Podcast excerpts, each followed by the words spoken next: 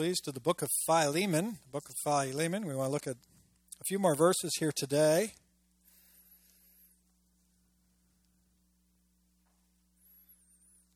I tried uh, the best I could to see if we could finish here today and get through the last, all the way to verse 25, but that it didn't happen this week. So I guess I just had too much to say.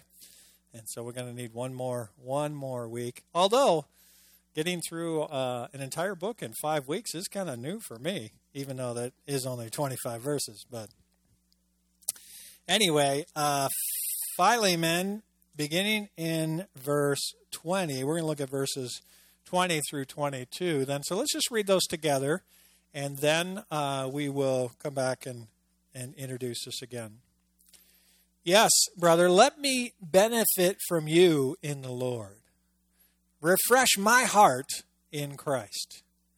Having confidence in your obedience, I write to you, since I know that you will do even more than what I say.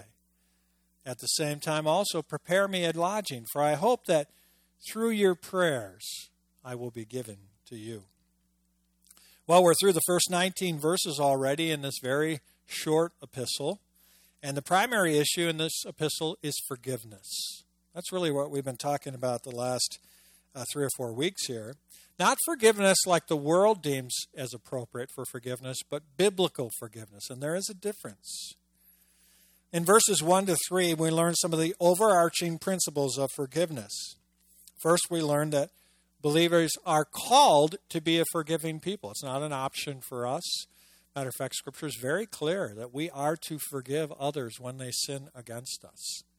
We looked at passages like Ephesians 4:32 and Colossians 3:13, and we're not only told how uh, that we're that we're supposed to be a forgiving people, we're actually told how we're to forgive. And do you remember?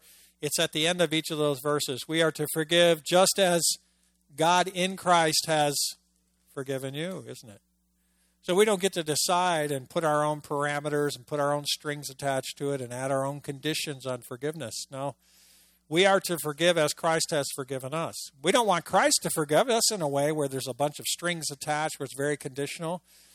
I wouldn't want to stand before the Lord and hope that all of my sins were forgiven. He wouldn't remember one of them, which is impossible for him to do. No, I'm glad that my sins are forgiven. My sins are as far as the east is from the west. I'm glad when I stand before the Lord that God sees the imputed righteousness of Christ when He sees me. He doesn't see all those dark spots of sin that I still struggle with every day. I'm glad that my salvation is based on Christ's faithfulness and not mine. Those are important truths for us as believers and ones that we need to make sure that we are uh, rock solid on. So we are learned that we are to be a forgiving people. Secondly, we learned that when we do forgive others the way that God calls us to forgive, that the world's going to struggle with that because they don't understand that. They don't understand how you could forgive so completely. They don't understand how you can forgive without conditions. How can you forgive but not forget? And so you're going to get some pushback when you go to forgive like that. And then finally, we learned that God will chastise those who fail to forgive biblically. It's not an option for us. We don't get to say, No, I'm not going to do that. We don't get to say, I'm not going to forgive you, even though Christ has forgiven you. We don't get to say, I'm going to forgive you differently than Christ has forgiven me. And none of those things are an option for us as believers. We are to forgive as Christ has forgiven us. Then in verses 4 to 7, we, can, we, we saw what biblical forgiveness is supposed to look like. What are the character traits? What are the things that we that should be demonstrated in a person who forgives biblically? And we saw in verses 4 and 5 that biblical forgiveness is demonstrated in our love for the Lord and our love for each other. That that's one of the hallmarks. That's that's one of the criteria. You have to have this trait. You have to have this characteristic where you love the Lord and you love others. Matter of fact, I would posit to you that it's impossible for you to, to forgive biblically if you don't know the Lord. Because you don't understand the kind of forgiveness that you have received. How could you possibly then forgive others in that same way? So that is fundamental. You, you have to be a believer to be able to forgive biblically. You have to understand that concept of how Christ has forgiven you, that while you were yet a sinner, Christ died for you. He forgave you. When he, when he was on the cross, he said, It is finished. You need to understand those concepts in order for you to be able to respond with the type of love for others that biblical forgiveness requires. And secondly, we learned in that section the other characteristic is that you have to prioritize the body of Christ and the glory of Christ. That you have to be able to put aside your hurt or whoever sinned against you or whatever happened in this conflict. And you have to say, you know, the body of Christ is far more important to me. The unity in the body of Christ is far more important than whether or not somebody stepped on my toes. That that is priority. That we're not to be like the world. We're not to just supposed to get mad and huff off and take our marbles and go home every time we get upset about something. We're to work through these things in a biblical way, in a biblical manner. We're to we're called to a different kind of forgiveness, beloved not just like the world. We're not to take the world's kind of forgiveness with all of its conditions and all of its all of its uh, criteria and then bring those into the church. We're to have a different kind of forgiveness. Matter of fact, the world, our forgiveness is to be so different from theirs that they're scratching their head wondering how that's even possible. That's the standard we have for forgiveness, not the standard that we want, not the worldly standard that we want to impose and then try to get everybody else to get on board with. That's not what we're called to do. We have a different standard, it's actually a higher standard. And then finally, in verse 7, we saw that biblical forgiveness encourages the entire church. We're going to see that again today from a little different angle. But what a joy it is when we learn to forgive each other like that. The love, the joy, the in fellowship together, knowing that Nothing will separate us. That we're going to stay together and work through whatever it is. There's a there's a there's a sense of belonging, a sense of koinonia. That word again shows up again and again in Paul's letter. And that fellowship he's talking about is things that we partake together in. You're not talking about a you know a potluck dinner here. He's talking about we share our lives with each other to the point that we care what's going on in each other's lives. That sense of community is so needed in our world today. It's unbelievable how separated we are encouraged to be. But that's not what the church is, my friends. The church is a community of believers who are bonded together in Christ. So the stage was set then, beginning in verse 18, for Paul's appeal to Philemon, which consisted of three parts. And we've looked at two already. And we find them again in verses 8 to 19. So let's just refresh our memory again. Beginning in verse 8, Paul begins to his first appeal to Philemon to forgive Onesimus with an open heart. He said, I want you to forgive him with an open heart. You have to have an open heart. If you're going to have if you're going to demonstrate biblical forgiveness, you're going to have to open up your heart in love on behalf of love. The love he's referring to is not Philemon's love for Paul, but his love for God and his love for God's people. And what kind of love is that? It's agape love. It is the sacrificial love. It is the love of the will. It's the love that sets aside my personal rights instead of acting acting instead for Christ's glory and the welfare of others instead of for my glory and my welfare. Paul knows Philemon is a man who's already demonstrated his love for the Lord and for his people. But now he makes an appeal for biblical forgiveness on behalf of a specific fellow believer. As a matter of fact, a new believer, Onesimus. And from the moment that Onesimus was saved, everything changed between Paul and Onesimus. But not Paul welcomed him as a brother in Christ, and now he wants Philemon to do the same. He said, listen, before he was just a runaway, fugitive, felon, according to the Roman law, just a guy. But God providentially brought him into my path. But now he's not just a guy. He's not just another human being I bumped into. God providentially put him in my space, if you will. And now he's a brother in Christ. And that dynamic changes everything. Everything. When we become saved, it changes everything. And so now you have two saved people, again, both who were led to the Lord by the Apostle Paul. So they're brothers in the Lord, and they're brothers, and they both have the same, if you will, spiritual, earthly father, right? In Paul, who has both led them both to the Lord. And then finally, he says, Listen, I want you to have an open heart because of your love for the Lord and your love for his people. I want you to have an open heart because of your love for Onesimus, who's now a fellow brother in Christ. And then finally, he says in verse, uh, whatever it is, 8, 9, 10, somewhere in there, uh, have an open heart on behalf of the gospel for the sake of the ministry. And this is where forgiveness really begins, isn't it? It starts by opening up our heart and letting the person who has sinned against you, whether they have or not, whether you perceive they sinned against you, and then forgiving them the way that Jesus has forgiven you and continues to forgive you.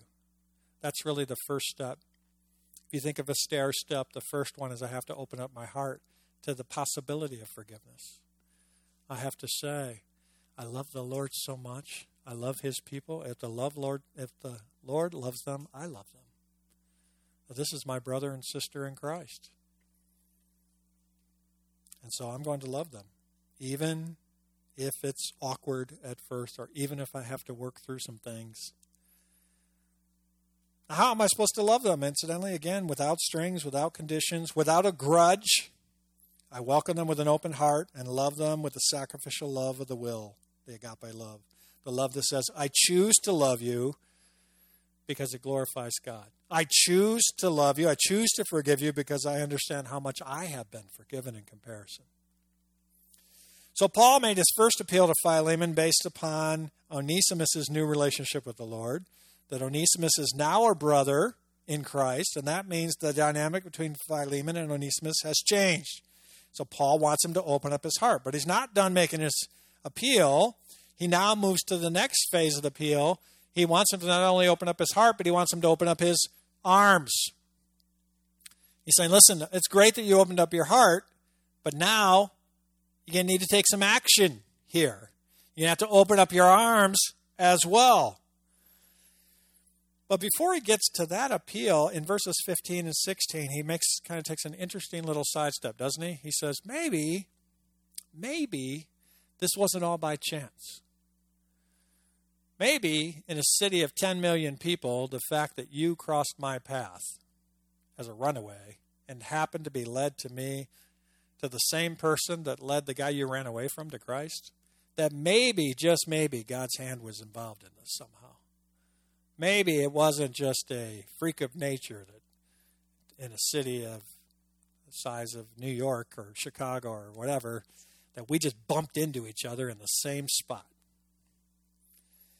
And so maybe, he says, and he kind of puts this out here, maybe that temporary separation between you, Philemon, and Onesimus was so that you would have an eternal bond together, that you would be together forever. So the time that you're separated, which is what you're focused on right now, was all part of God's providential plan.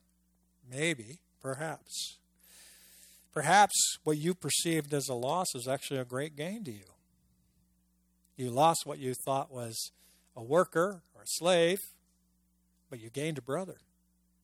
Maybe in God's economy, this wasn't such a bad thing. Then, beginning in verse 17, he makes his appeal to open up his arms, and he uses that word again. It's a derivative of koinonia, koinonon. It means partner, fellowship. It means sharing our lives together. Paul uses it a lot in his epistles, and especially here.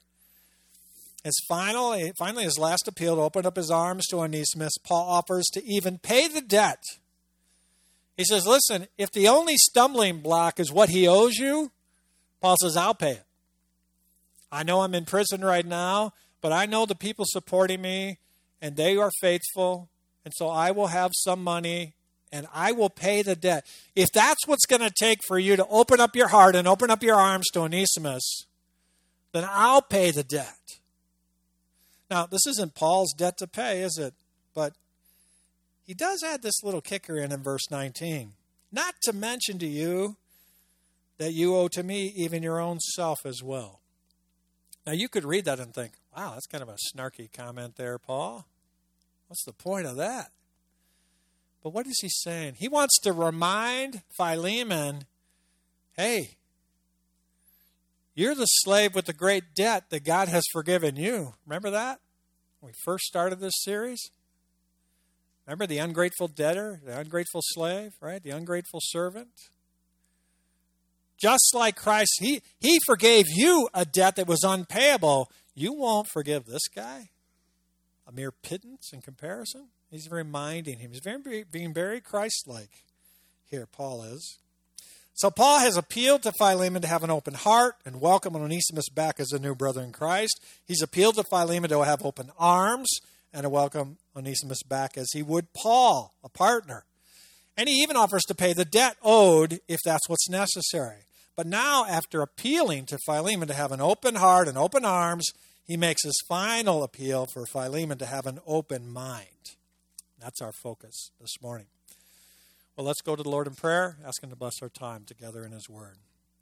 Heavenly Father, thank you, Lord, again for this very challenging series 25 short verses. And yet, Lord, we find ourselves questioning whether our hearts are forgiving or not. Whether we forgive the way we have been forgiven or if we have adopted worldly principles into our forgiveness. It's challenging for us, Lord, because every fiber in our body wants to retaliate or give justice or or make sure other people know not to ever do that again to us. But we're called to a different standard as believers. And so, Father, I pray that as we walk through this text, that becomes even more and more clear, and that we will be known as a forgiving people, that we'll love one another the way you love us and we'll forgive one another the way you have forgiven us. Lord, bless our time together in your holy word. We ask in Christ's name. Amen. So let's look at verse 20 here again. Paul, after saying all of that, hey, I'll even pay the debt. And then in verse 20 again, as we read earlier, yes, brother, he says, let me benefit from you in the Lord. Let me benefit from you. So, our, our point number one in your notes here this morning an open mind towards biblical forgiveness is a blessing to others. An open mind towards biblical forgiveness is a blessing to others. Now, in your Bibles there, you might want to circle the words me and my in verse 20 because they're emphatic in the Greek in the Greek text. What do I mean by that? That's where the emphasis is. That's what he's that's the point of the verse. Paul is saying here, let me, Paul, benefit from you, Philemon, in the Lord. Refresh my heart, Paul is saying, in Christ.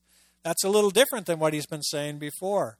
He's been talking about Philemon and Onesimus and so on, and how everybody else has been blessed by Philemon and his love for others, and how Onesimus will be blessed, and how Onesimus will bless Philemon. But now he says, let me now have a little partake in this blessing. Back in verse 11, remember Paul did that little word play where he said on the name Onesimus, which means useful or profitable. He said, you know, he used to be useless, a little play on his name, useful, but now he's useful to me. Well, that word also means profitable or beneficial. And so now he's saying, he, uh, you know, he said back in verse 11, he used, you know, at one time he was useless or unprofitable or not beneficial to you, but now he is. But here he does the same thing. He says, let me be blessed or let me profit from you. It's actually a derivative of the name Onesimus again. He's now using the other side of it and saying, hey, now for me also, let me be blessed. Let me profit from your actions. How, what does he mean by that? He's telling Philemon, if you forgive Onesimus, not only will he benefit you and him, but Paul says, I will benefit too. Now, how does Paul benefit by Philemon forgiving Onesimus? In what way is this profitable for Paul? Exactly how is Paul supposed to be blessed? He's not talking about financial gain here. Matter of fact, he just offered to pay or something he doesn't owe. He's not talking about material gain here. What is he talking about?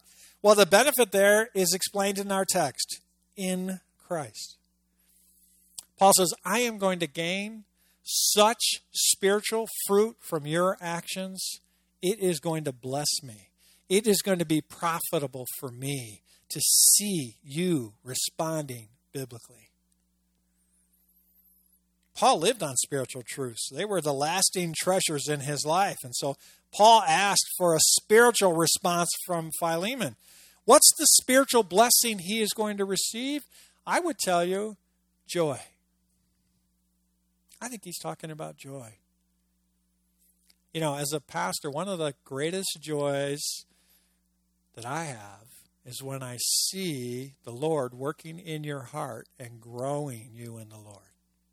I can't tell you the joy I receive when you respond biblically, when you answer biblically, when you take actions biblically.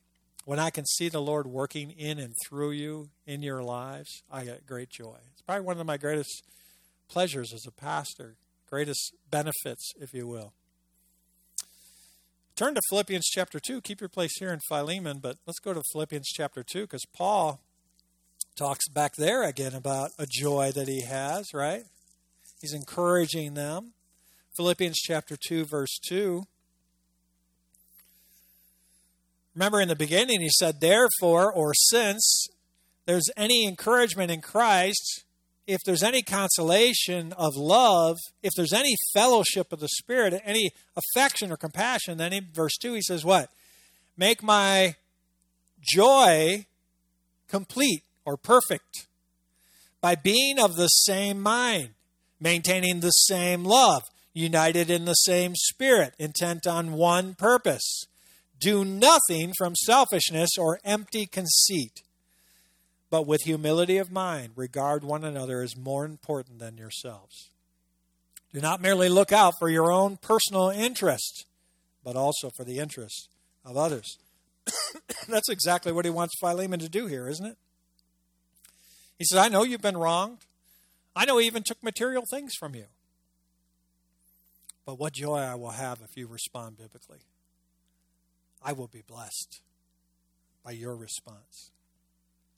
He wants Philemon to think beyond just himself. He wants him to regard others, specifically Onesimus and the church at Colossae, as more important than his personal response. He wants them to seek unity and love and fellowship. So he says, If you forgive Onesimus, you will benefit me spiritually by giving me great joy.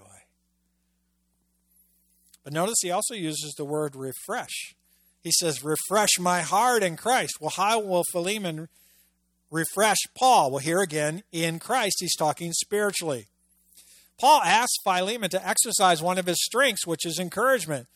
Back in verse 7, remember, he said, he praised him for refreshing the hearts of the saints. Here he asked Philemon to refresh his heart. That same word, refresh and heart are in both texts. But one time he said, i know you've already been doing this to the church. People tell me all the time of your great love for the Lord and your love for the church. Now he's saying, refresh my heart by the actions that you'll take. It's now Philemon's turn to be useful to Paul by doing for Paul what he's apparently very good at for everybody else, which is refreshing people's hearts. Now, might I add that Paul does not want Philemon to obey just because Paul said so. He doesn't want him to just do it out of compulsion. He wants Philemon to make the right decision biblically. He wants him to make his decision not simply based on what's best for him, but also for Onesimus and the church. And he wants Philemon to understand the ramifications of that if he does it well and if he doesn't do it. Well. If Onesimus was welcomed back as a Christian brother, Paul would be refreshed spiritually from the heart because of the transformation that occurred in Philemon's heart and in Onesimus's heart and undoubtedly in all of the churches who are going to read this letter. Because they're going to say, How could you forgive a fugitive? You have complete power over this person. How could you possibly forgive them completely? How could you not demand some sort of recompense?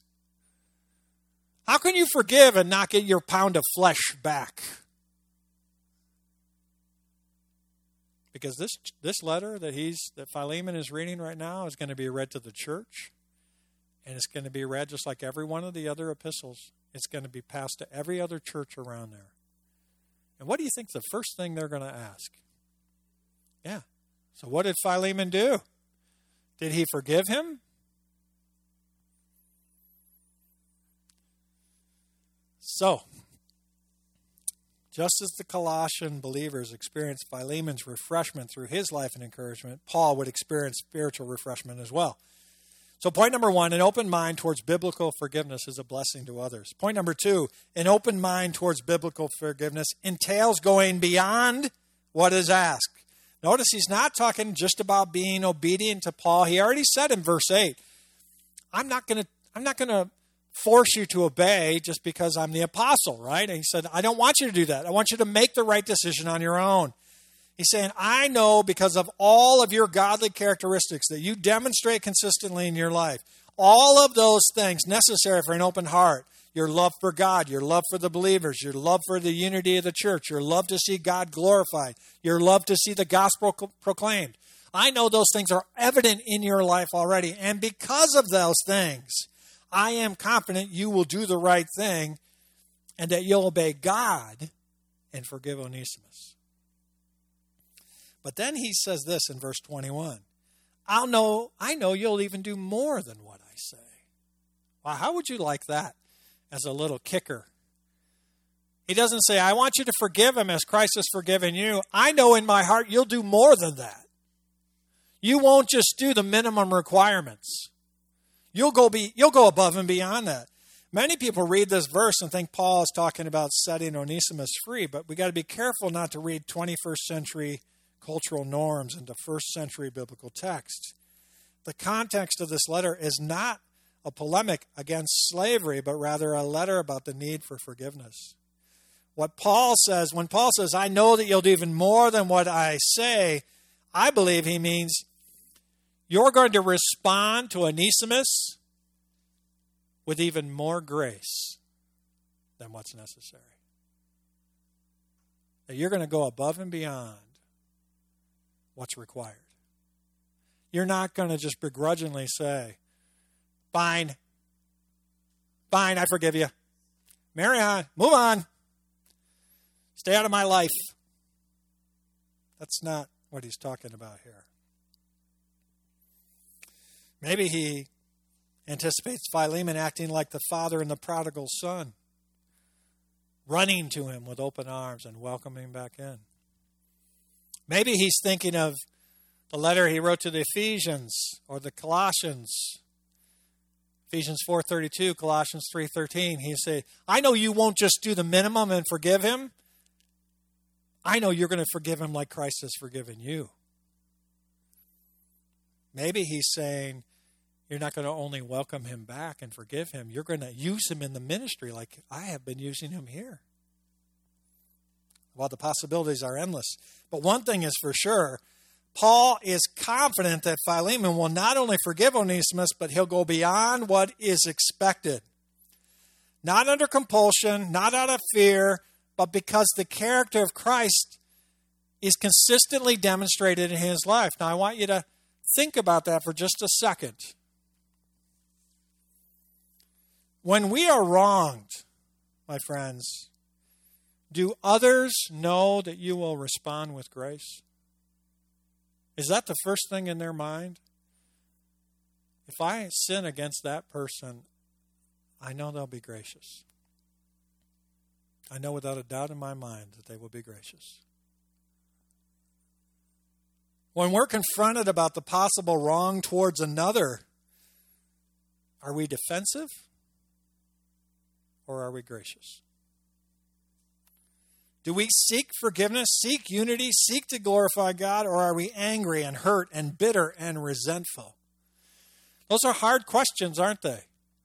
they're difficult because they pierce us and we start running through our minds about all the times we've been angry about something and say, wow, do I, when others think of me, do they think, boy, I know I, I know I did something or said something, but I know he'll forgive me. I, I know he's gracious. He'll forgive me. And I know that if I just let him know that he did this, he's probably completely unaware that he did that. But if he did, I don't think he would intentionally do that. But if he did, I know he'll uh, earnestly seek forgiveness. I know he'll do that humbly, not holding a grudge, not with bitterness in his heart. I pray that if I've wronged someone unintentionally, and I have, or I've sinned against someone else, and I have, that in either case I responded with love. That I will respond with humility, esteeming my fellow brother or sister, their needs in Christ is greater than mine. And that others are confident of my response even before I've responded because they know the way that I live my life. That's what Paul is challenging Philemon. He's saying, I'm confident you will respond this way because that's who you are. This isn't something you have to put on, this is who you are. What greater praise, my friends, is that when others know you will act and respond Christ like before you even do? I pray that's your heart's desire as well. Point number one an open mind towards biblical forgiveness is a blessing to others. Point number two an open mind towards biblical forgiveness entails going beyond what is asked. Point number three an open mind towards biblical forgiveness expects God to answer our prayers according to his sovereign will. Let's not forget, as Paul's writing this, where is he at? He's in a Roman prison, or, you know, or at least under house arrest, one of those.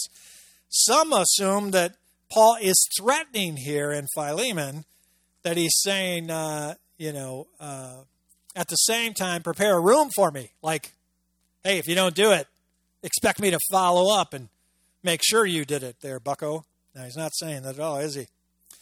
I want the tone of the letter makes this highly unlikely because if he wanted to exercise apostolic authority, he could have done it easily throughout. But repeatedly, he keeps saying, "I'm not. I don't want you to make this decision because I told you to do it. I want you to do it because it's the right decision to make." So, what does he say? He says, he, he says, I hope that what? Through your prayers I will be given to you. See, Paul understands the sovereignty of God works its purposes through prayer. John MacArthur writes this Prayers are the nerves that move the muscles of God's omnipotence. Prayer is the muscle that moves God's all powerfulness. Prayer is not just an exercise in futility because God's going to do what he's going to do anyway. Prayer is the means by which God does what he's going to do. James 5:16, the prayer of an effective or the prayer of a righteous man can accomplish much. Paul knows that God's hand has been providentially at work here. He's already said that in verses 15 and 16. And his hope is that God's will is for him to be out of prison soon and to visit Colossae, not to check up on Philemon, but because he loves him. He's a spiritual son. And to see his wife, Apphia, and their son, Aristarchus, and to visit the church at Colossae, the church that Epaphras has planted, and see how they're growing and encourage them and be encouraged. But he demonstrates his confidence in God's goodness and grace as well as how effective the power of prayer is.